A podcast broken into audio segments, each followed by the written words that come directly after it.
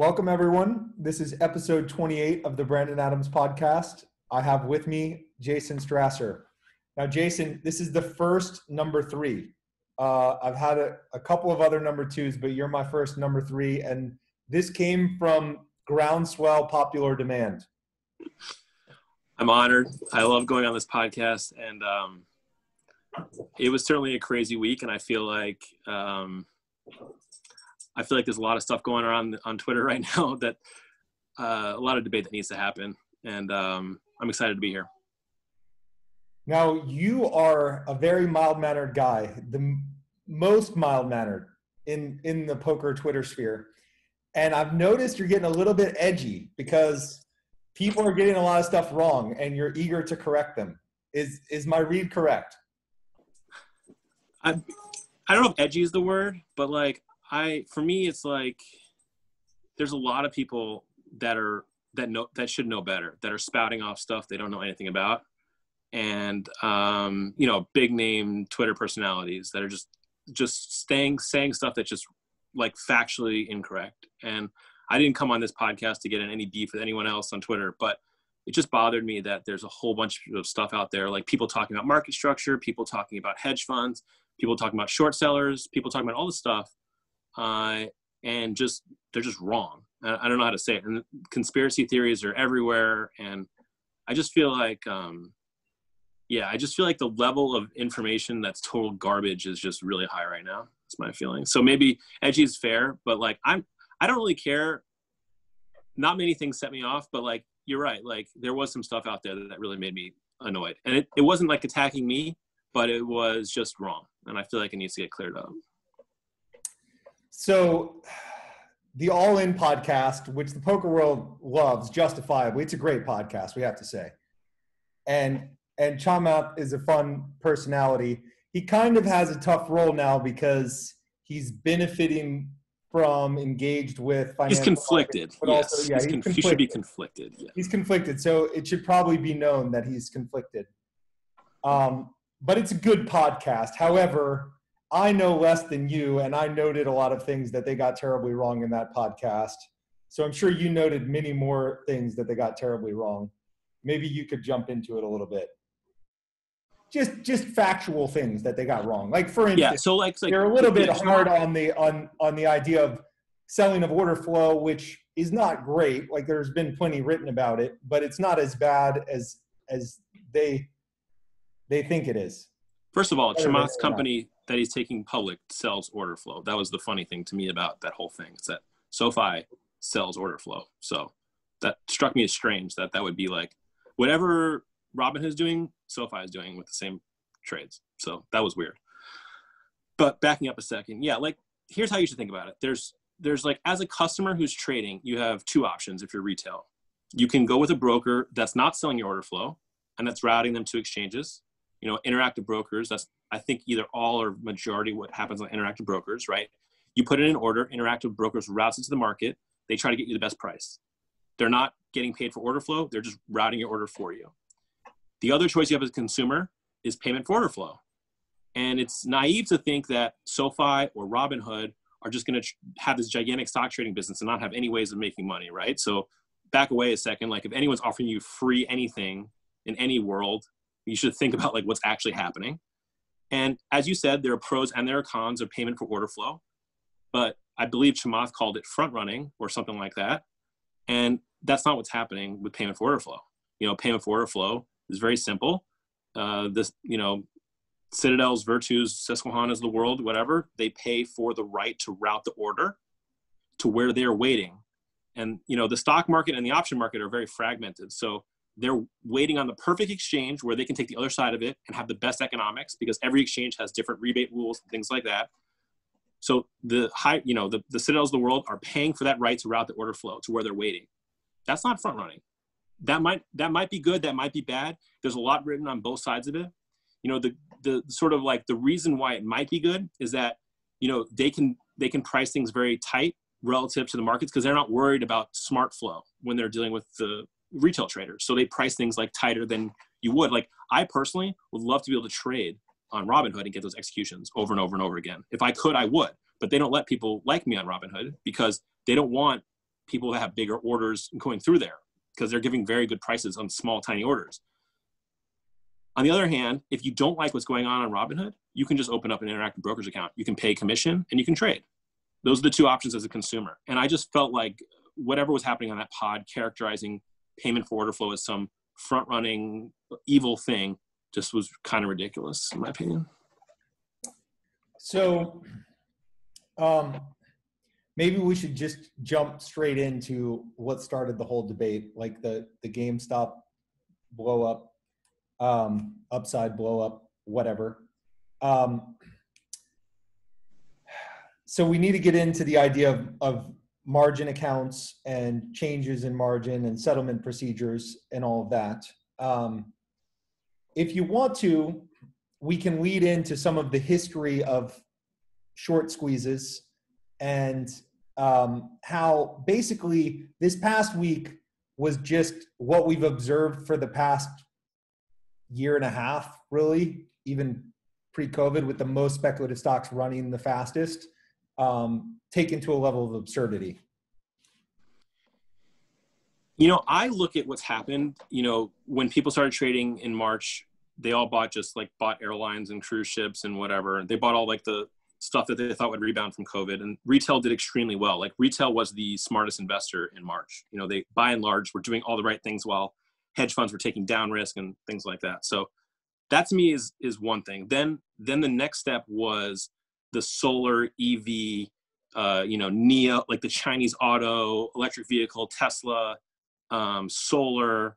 Part of that was Biden winning, but there was just massive momentum and all the sort of Cathie Wood type names, you know, all the gene editing and um, all the stuff that where where the valuations are very open-ended question because if you're you know stocks of the future per se right so like it's kind of hard to argue about valuation for these stocks that are some people believe are just the future of the world so like it's kind of hard to put normal valuations on those that was like the second phase whatever has been happening recently is just different right this is a yeah they're speculative stocks but the uh, you know six months ago robinhood people weren't looking for heavily shorted companies to run up. That was not what was happening, right?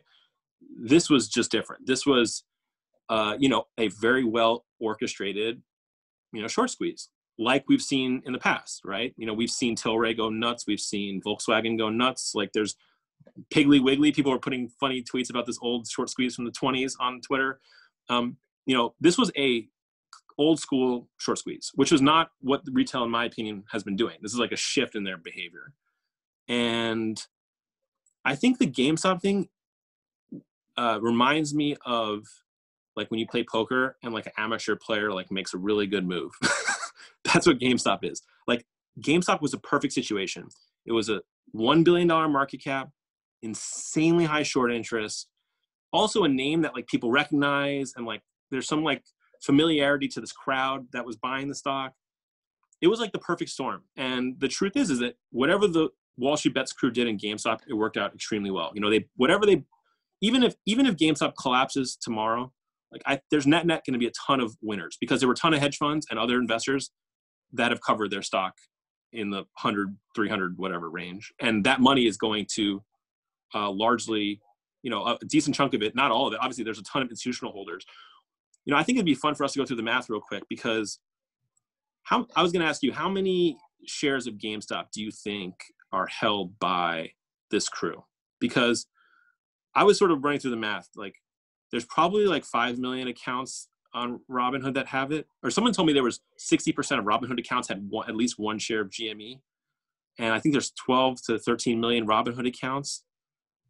So there's only 60 whatever million shares of GME outstanding. So like I know a lot of people have been putting like the holders on GME. We know a lot of those holders have already sold out, and a lot of the whole and and we know the short interest has come down, right? So like uh, short interest when this whole thing started was low 70 millions, and as my prime brokers, well, some prime brokers were sending out reports that it's basically high 40s on Thursday, and there was more covering on Friday. So call it like maybe yeah, I think I, th- I think be really interesting to think about what the actual holders of GME are right now. But I, I think Robinhood owns like half. Um, so, long story short, they've made a ton of money. They've done a great trade. Uh, they absolutely squeezed out real investors, and um, I don't know what else to say about it. Like it was a very well executed uh, short squeeze. There, so um, just for listeners' point of view, there there are insane mechanics that go into short selling. If you're interested, there's an old paper that still holds up called "The Market for Borrowing Stock" by Gene D'Avolio. It's about 100 pages, but it goes through all of the mechanics. There are some weird aspects of short selling. One of the weird aspects is that if you start from a position of zero percent short interest, and then you have say one percent of say I own one percent of the shares, and I all of a sudden put my shares out for borrow, and Jason Jason borrows them to short them. He's selling them to a new buyer who now owns the shares just as surely in his own mind as I own the shares. So there's now 101% of the float long and 1% short. And so you get this weird aspect where when you get a very high short interest of say 80%, you actually have 180% of the shares outstanding long and 80% short. It's counterintuitive, but but that's the way it works. And what should never happen is for more than 100% of the shares outstanding to be short because what should happen by the mechanics of the market is that if if we're starting from a position of say zero short interest, I sell to Jason, or I allow Jason to borrow my shares, he sells them to someone else. When that when that person has my shares, the broker should know that those shares are on borrow from Jason, and he's not allowed to put those out for borrow. So there's no rehypothecation. There's no in the terms of the um, financial crisis, it would be like naked short selling selling without a clear borrow. There, there is, um, there should never be a case where the same shares are lent out twice, and so there should never be a situation where more than 100% of the float is short. Um, this is a situation I don't understand exactly with GameStop, but there there yeah, might have so been I, at various points in time more than 100% short, right? Yeah, here's what I think happens. So you go get a short. Brandon's a hedge fund. You go get a short. You want a short GameStop you go to a bank, you get a locate from a stock loan desk. So Goldman or whoever says, Here, Brandon, you have a locate. Goldman is not like uniquely identifying that share as the one that you borrowed and sold in the market. They're not like linking and keeping track of that exact share. What Goldman is telling you is, I can process this transaction, I can find the share, and if we need to settle this, I feel confident that I could find the shares. It doesn't so i think what happens in gamestop is a lot of the holders in gamestop were people that were lending out shares. And it was a and the stock loan desk looked at the pool and they didn't see anything that would scare them. I, I think it's telling that i haven't lost my locate in gme at all this week. And um i think that's that's not just me that's just street wide and it's crazy to me if you look at tilray or volkswagen or one of the insane short squeezes there was no borrow available in those spots but for whatever reason, when people are looking at the pool, and you have to remember, Robinhood lends out shares. Robinhood takes the shares and lends them out. That's one of their profit centers at Robinhood. So when when you get heavy retail concentration of stocks, it doesn't necessarily where where stuff gets really tight is when you have the Volkswagen Porsche situation and Porsche owns a ton of Volkswagen and says I'm not lending that out. Then the borrow goes crazy. Or Tilray, where you have insiders who can't sell, or or you know that kind of thing, who people who aren't lending out. But retail people owning stocks is actually generally good for the lending ecosystem. So I think part of what's happened in GameStop is even as the shares have gone, first of all, there's been a lot of short covering. I, I was reading online that there hasn't been a lot. You know, at least 40%, in my opinion, of the shares have been covered so far. But um, I think when stock loans looking at it, they never felt uncomfortable with the amount of shares that were available to be located. So they kept giving locates out, locates out, locates out. Obviously, your your point is correct. Like they shouldn't be giving out locates because if everyone called it at the same time, it, it would just break. But the way the stock loan desk would actually work, let's say the locate started to dry up, then they would go to the people that are short and say, "Hey, you got to buy this back." And that's kind of what would have happened if the stock loan people started getting nervous because of the supply and demand situation in the lending world. Then then you would have seen that. This is not what's happened in GameStop. Like there, to my knowledge, this has not been like force buying in where the stock loan desks are saying, "Hey, you have to buy this now." Um, and like like I said, because of all the covering the last week, like the borrow is not a huge issue right now. I think retail clients are having trouble borrowing it, but I don't think institutional clients are having trouble borrowing it. Um, A, a random thing that I remember from the um, the paper, the market for borrowing stock, and I, I'm I'm pretty certain that this has changed because it's a it's really about the terms and conditions. When you when you sign the terms of conditions for Robinhood, they're pushing you into a margin account.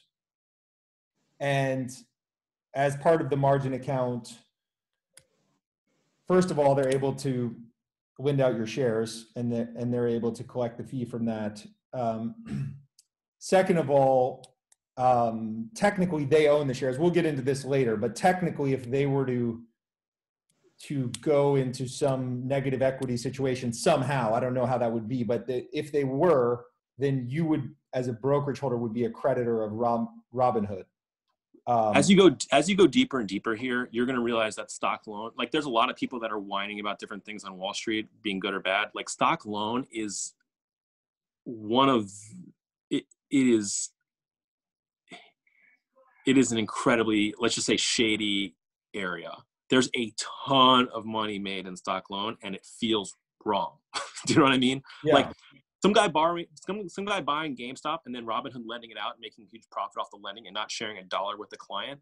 Doesn't that feel wrong? And and do you know yeah, how many it's, it's well it, it essentially leads to three different types of holders of stock. You have you have one person whose view is so optimistic that they're willing to hold it despite getting nothing for lending it out another person who is a long who's willing to hold it but only because they're getting a large borrow fee for right. it out and another another set of people who are willing to pay a large borrow fee to short. So it's a it's a strange equilibrium. It is. I mean one, one thing to notice just pro tip if if you're ever long a stock on robinhood let's just say and it's hard to borrow the right move is to sell that stock and then get synthetically long with options and what i'm not saying is buy calls but if you buy, call, sell, put the same strike, that's a long position. That's going to look exactly the same as it's basically you're, you're, you're entering into a forward contract at the expiration when you do that. And the economics of the borrow will be priced in the option market. So like GameStop's hard because not many people have capital for 100 shares. I bet the average amount of shares people hold is two, so it doesn't really apply to GameStop. But just in general, if you're an investor and you think your broker's screwing you on stock loan, you can always turn to the option market and create synthetically the same position with the economics of the hard to borrow price into the option. So basically buying at a discount to where the stock is today. So I think that for a lot of people who are sick of stock loan messing around with them, that's the way you fight it. Well, as of the early 2000s, it was such a strange world that that the if your stock was special, if it had a high interest rate, um, for borrow and you happen to be long it in your brokerage account, you could actually get the money from lending out the stock if you called your broker and asked for it. But if you didn't, same today, same today. Like interactive brokers, a lot of brokers have ways of getting that money. I'm not that I don't have, I'm not familiar with Robinhood or others, but I do know for a fact there's just tens of millions of dollars a day that is wasted like this. Actually, much more than that, I would guess. Where people who are long a stock that's hard to borrow are not getting paid for it. It's just like the most, it's way too common. sad. So I'd like to go into two things. One is settlement, like the uh, sort of two day standard settlement, and how mm-hmm. this possibly led to Robinhood's issues that caused the stop in trading. Um, the the second part is um, what you think of the fact that obviously Robinhood restricted trading on GameStop on Thursday. That was very unpopular. Um, but then on Friday afternoon, they restricted trading on a lot of different securities. And then this weekend, I haven't been on Twitter much this weekend, so I haven't seen comments on this, but I find it very interesting for Monday. Um, not just Robinhood, but all of the major discount brokerages took a basket of about 45 of the most traffic stocks. And a lot of this basket had a margin requirement of 30 to 70%. And they went ahead and upped it to 100%. And one guesses that maybe regulators or, or the clearinghouse is pushing that on them. And I'm I'm assuming that they're going to be um, quite rapidly putting it into effect on Monday, which could lead to disorder in the markets. A lot of times, if a, if one broker changes, say a biotech stock from from 50% margin to 100% margin, they'll give you a few days to work it out. But I'm imagining that this is coming from somewhere where they're tr- they're trying to straighten the ship in short order, and I think this is going to be insanely unpopular. I mean, people are going to log into their uh, brokerage accounts on Monday. They're going to have a big margin call, and they're going to and they're going to call up and say, "What happened? I was fine on Friday." And the broker is going to say, "Well, we just changed all of these margin requirements to 100%. You need to you need to bring your account in speed by the end of the day." Yeah, first of all, it's sad what happened. Like whatever happened behind the scenes the last few days, it should this should never happen like we can both agree that like we should be in a fair market where if someone wants to buy a stock for whatever price they should be able to do it and it's it's sad what happened um robinhood i think put out a blog post this weekend about this what happened and largely saying the same things that you're saying which is that the dtcc the clearing corp basically raised margin requirements for them I have no doubt that really happened because I don't think it's the first time this kind of thing has happened. Like you pointed out before, like there's a long history of stocks being extremely volatile and the clearing corporation raising margin requirements. I don't think there's ever been like this many retail brokers in one stock in one platform. Um, I think Robinhood, it's kind of on them, honestly, because I do think they with better planning could have avoided this. You know, for me, like why weren't new accounts shut down like in the past week or something? Like like clearly there was way too much activity at their cl- platform and the DTCC was not comfortable with the counterparty risk. But there are things that Robinhood could have done to reduce activity on their platform in advance. It just feels to me like why why are you able to open up a new account right now on Robinhood? If you know the issue is too much activity, right? Every time there's a trade, there's T plus two settlement. DTCC wants to, is worried like GameStop opens at ten dollars tomorrow. Okay, fine how much money did Robinhood lose? Like, did, were they able to like avoid a big situation where they tried a margin call and lost a bunch of money, right? So if they lost a bunch of money and they can't settle the trades, there's a, there's a, it could be very destabilizing or bad for the DTCC. So I get why the DTCC is raising margin requirements. On the same time, like, I feel like there are things Robinhood could have done. Obviously, could have like closed new accounts earlier. They also could have had like, you know, it's tough. I think Robinhood's an 11 billion dollar company and I and I and I heard that they needed like multiple multiple billions to to clear all these trades that have been happening in the last week. So if they need multiple multiple billions to clear all these trades, it's not like VC money is the money they need because VCs like it, that's not the money they need. What they need is like a financial lender who understands the risk at Robinhood to to write them to loan them money on a short term to get through this. And I feel like they could have had that all set up. There's ways they could have had access to liquidity. I know they borrowed money from a consortium of banks. I don't think it was quite enough. And I and I I think you saw Interactive Brokers this weekend come out say that activity should be normal on Monday. Um, but yeah, I mean, I don't know what to say about Robinhood. Like, I feel like they let down their customers. Well, the one thing that seems a little bit unique and and and worrisome for Monday is that in a typical situation where you have margin requirements raised, I, I can just say anecdotally that it often causes the price to go down, like for the obvious reason, like there's forced liquidation if there's, if right. there's forced liquidation for a major broker. But um, what sort of should happen in financial theory terms is that the stock is trading at approximately the right price. And so if you have, let's just say, major brokerages raise the discount to or raise the margin requirement to 100%, um, all those customers sell as they get their margin in order, but then everyone. I'm not familiar with what I'm not familiar with what Robinhood margin situation was in GME this week and where it is now. I thought it was had I thought it had been very high for not just like Friday. I, I, I thought they raised it earlier the week, but I'm not I'm not positive on that. But what's new is that all the discount brokers took a list of the of the 45 right. most traffic stocks and and and made those 100%. Yeah. That's, that's what's new. Yeah. And so I the, the concern would be that typically in such a situation, sort of the retail accounts would sell to get their margin in order, and then other places recognizing the value would buy, and the price would maybe go down a little bit. But in, in these cases, as you say, yeah. A lot of the longs are held in these accounts, and so as they liquidate, who's taking right and buying, it's it's hard to say. I, I think I think one thing we should differentiate is that there's a lot of these stocks shooting up now, but there's kind of a big difference between a lot of them. Um, GME is in the bucket with Volkswagen and Tilray uh, in many ways, like more of a classic short squeeze. But not everything is going on quite like that. Um, and I, I thought it was helpful. The way we think about it is we sort of group these pumps or squeezes into categories. Um, you know, there's another stock squeezing right now, KOSS. It's like it was a micro cap company, and now the stock's gone up like 200 times or something like that.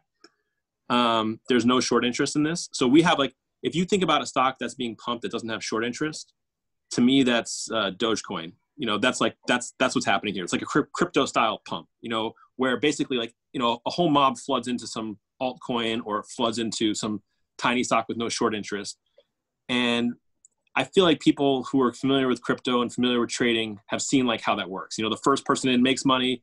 You know, you want to you want to try to sell before the last. You know, you know, it's just a game of like basically net zero. You know, the crowd is going to be overall flat at the end of the day if the stock returns to previous levels. There's no thing like GameStop where GameStop there's people that are covering at way higher prices and that's like money going to the other side. Whereas like a a Dogecoin pump, there's just it's a net zero game at the end of the day when it goes back to one dollar or one cent or wherever Dogecoin goes.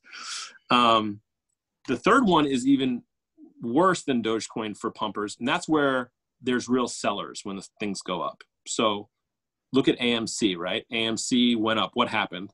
Company sold shares. Silver Lake took their convert, converted into shares, sold shares. A bunch of people that owned equity because AMC has been diluting a lot of equity in the past year. A lot of those sellers came out and sold.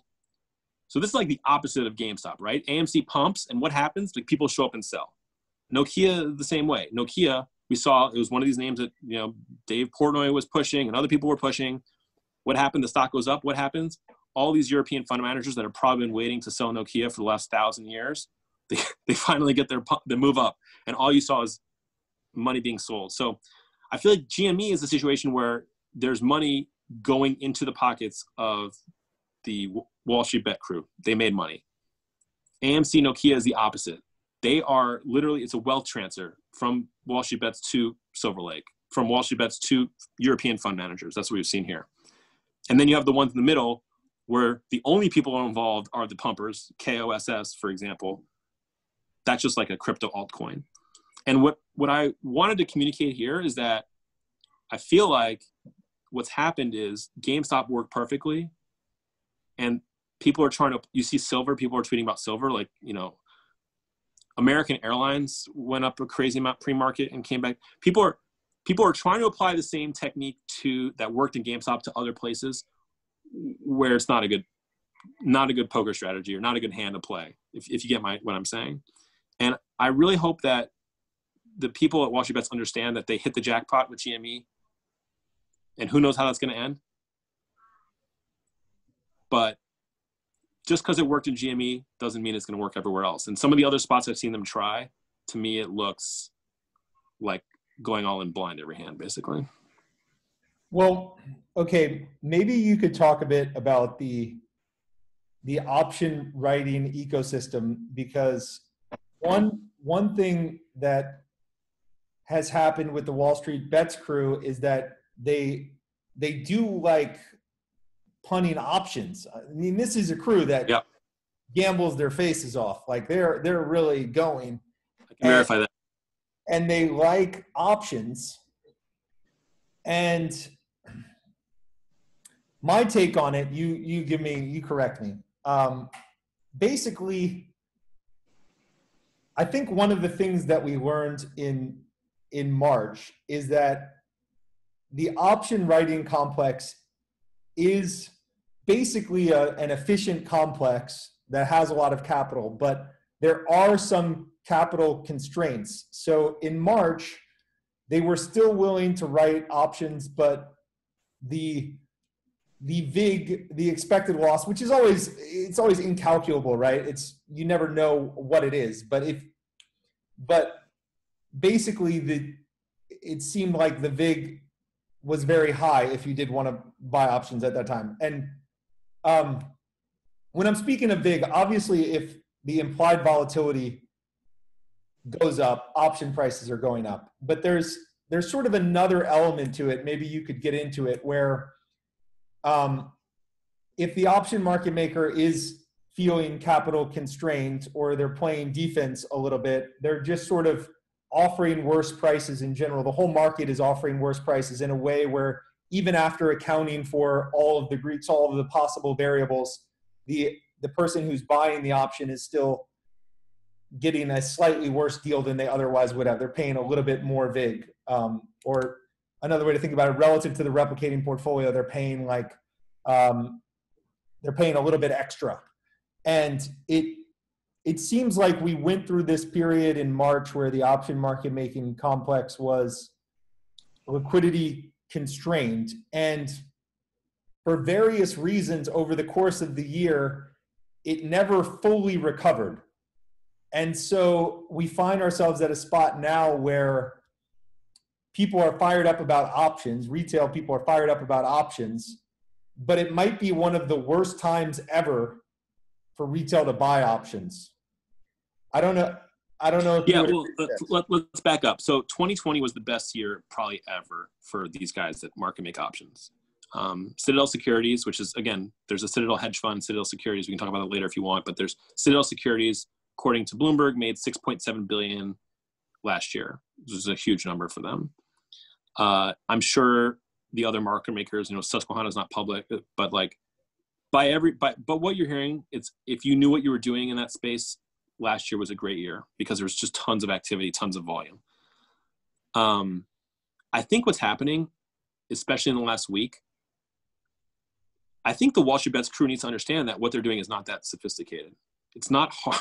It's not hard to see like what's going on. And when these market makers, they're adjusting right now. So when they see the crowd pouring into these different options, the pricing is much much much higher than normal. I don't think it's like what you said a liquidity thing. I don't i think these guys are sitting on tons of cash and are totally fine. Like they're they're ready to they're ready to go right now. Like they've had a, a banner 12 months and like i think they're i don't think i don't think that ecosystem has been i mean i no idea. Maybe there's some crazy loss in gamestop or something like that but the ecosystem is very very healthy right now.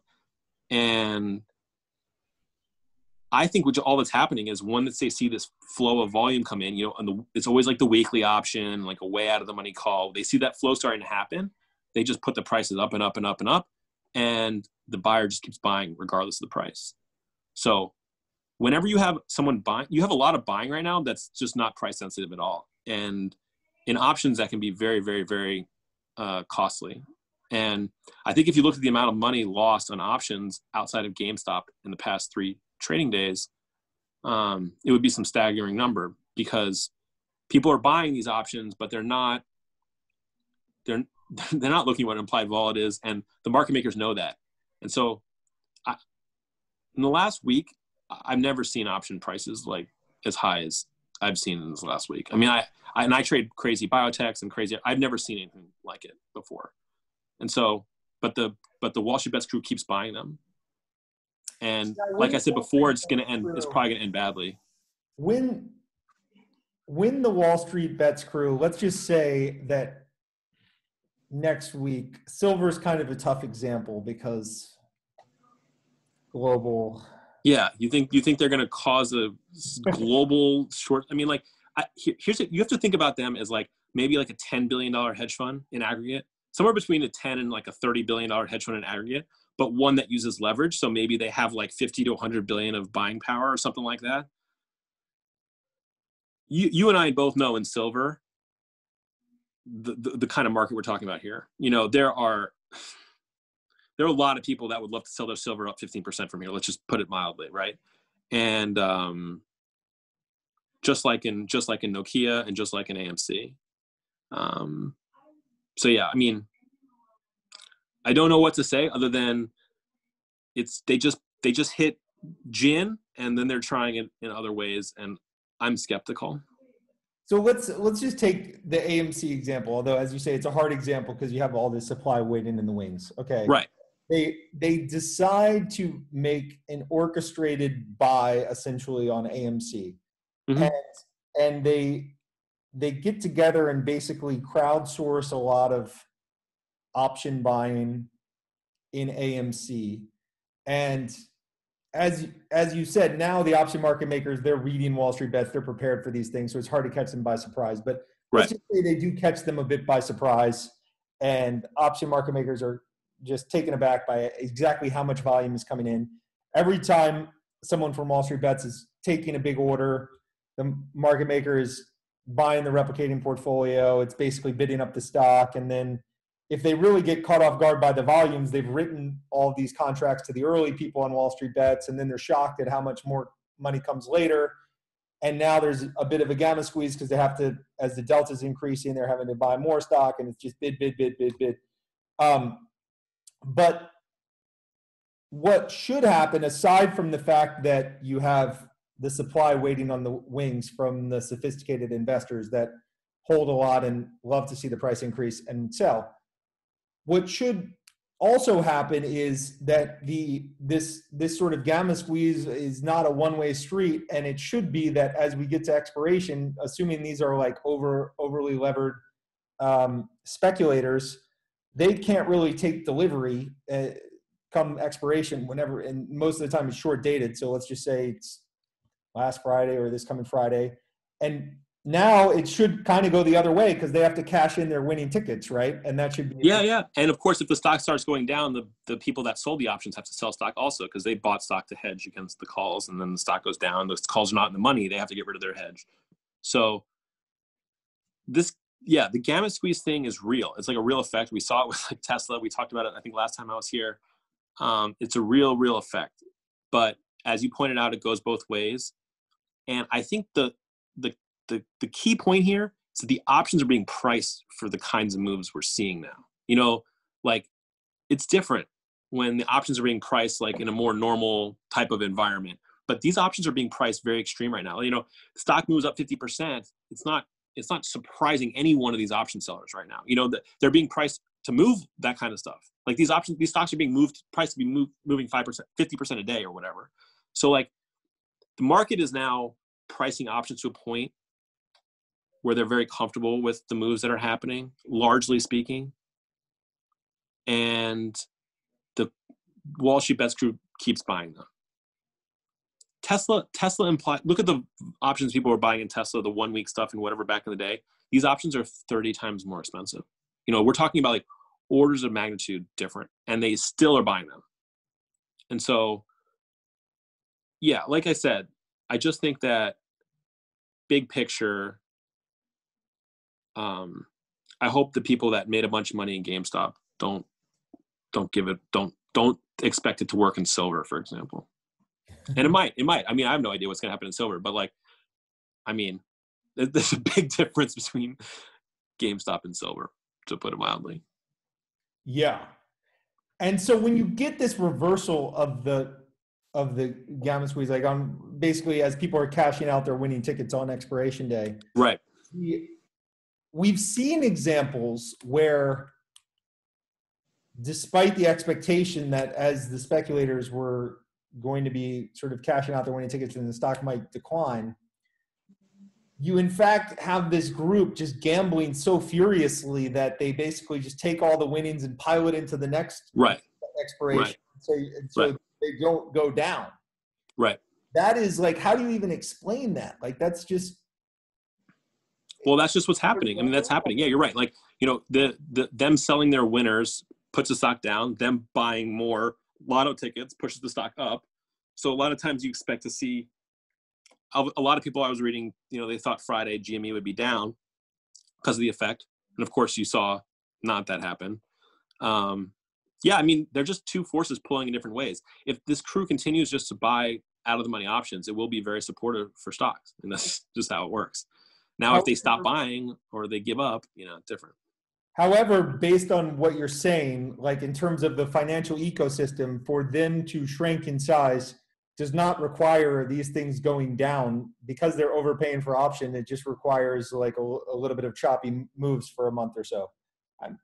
Yeah, I mean, not even a month or so. Like, I, I mean, I think I think the psychology of GameStop is very interesting. You know, it's like uh, it's not really like like you know you're an economics guy. Like it's not really like people are buying stocks not for reasons that it's going to go up. Like they're buying stocks because you know I, I think a lot of people are buying GME because they want to be part of the cause or you know it's a, it's a cultural thing almost right this, this is not like rooted in like the stuff that you taught your kids at, at harvard like this is this is something different um i think when you're trying to think about gme you should think about is more of a human psychology thing when is this crew going to get bored that's that's what the that's what the answer is right when is when is the steam going to run out like is it and the thing is like if you buy gme today and you just go away for a year you know it's very unlikely that um yeah, just the history of these kinds of things, it's very unlikely that it's anywhere near the current stock price. Um, I think the thing about GME also is we haven't heard from the company yet, right? So like that's the big other thing that's just looming out there is like in theory, right, economics wise, if some company sees a stock go up like this, they should be registration already. We don't know. I mean, they might. Yeah, we don't know anything. But all I'm saying is like just like there's a lot of things that can happen. Um, but I think trying to rationalize the people buying GME, it's it's not like a normal situation. It's much more. You should have a psychiatrist on here if you want to really dive into this because it's more about like the mob mentality versus um, because we saw the data from Citadel. They put it out last week about uh, retail trading and GME, and on Monday they were net buyers, and Tuesday they were sellers, and then of course when the freeze happened, they were small net sellers. But last week the retail was according to Citadel was a net neutral. They weren't net buying or net selling, um, which I think is remarkable because these people have a lot of heart. you know, like you think when a stock goes up this this much, like I, I'm impressed by. I'm impressed. I mean, it's it's it's not many times in history do you see people buy a stock for 30 and they go to 300 and and the group is just holding you know the diamond hands thing seems like that's what's happening. It's it's actually very impressive, and I and I I think the future of the stock, especially in the near term, is going to come down to the sort of collective psychology of, of that group, and whatever the company does is the other variable. In terms of the people being squeezed, um, obviously everyone like in your position, sort of taking positions or here, they would love to know the status of the people being squeezed, and it's I always think it's funny because people, it seems like they trust what they hear about it. But if you're being squeezed, you're always going to lie about it and say that you're already out. So, so like, yeah, you always yeah, although, think the squeeze is over. So of course, you're always going to lie about it and spread misinformation and say that you're already out. But so, so I, I felt like people were quick to say, all right, they're already, they're already out. Like on Monday, yeah, yeah I'm sure, of course they're already out. Sure, I'm sure. So, but, but like, do well, you? But backing up, what do you do? You have a grasp on the reality of like where well, well, here's what happens, right? So, okay, GameStop's at four dollars, and people are short, right? This is last year; they're short, and now it's three hundred fifty dollars, right? No matter how small you size that position, if it's a one percent position, right, you're you're out of business. So, um, no matter how small you size that position, there's just pain buying, as you would know. But what happens in this situation is there's a big difference between someone that of the stock at ten dollars and someone that's of the stock at two or three hundred dollars, right? Because what happens in these situations is that the short base gets diverse, right? It was relatively concentrated before the squeeze, and from what I'm hearing. And now it's going to be very short. And the guy shorting it at 200 is thinking, well, okay, this is crazy. It might go to 500, might go to 1,000. But I eventually, I, I just think, you know, $30 billion valuation for like a pretty much struggling brick and mortar company that's not has negative cash flow um, or negative EBITDA, I should say. Uh, I think both. Um, it doesn't make any sense. So I do think what you've seen, what you see in these, not just GME, just any short squeeze, is that the short base changes, right? There's a big difference between 50 million shares short from, from someone that's shorter than at $4. And when it all turns over and a bunch of people are short around this price, you know, positions are obviously sized appropriately, uh, risks are understood. Um, so I do think that the sort of squeeziness of, of GME, it can obviously still squeeze, but uh, I do think that you know some dynamics are in play which normally in the spot calm it down, which is why when you see other shorts like Tilray go up, you see the same thing. You see the short base get more diverse, and that sort of takes the panic buyer away from the equation more.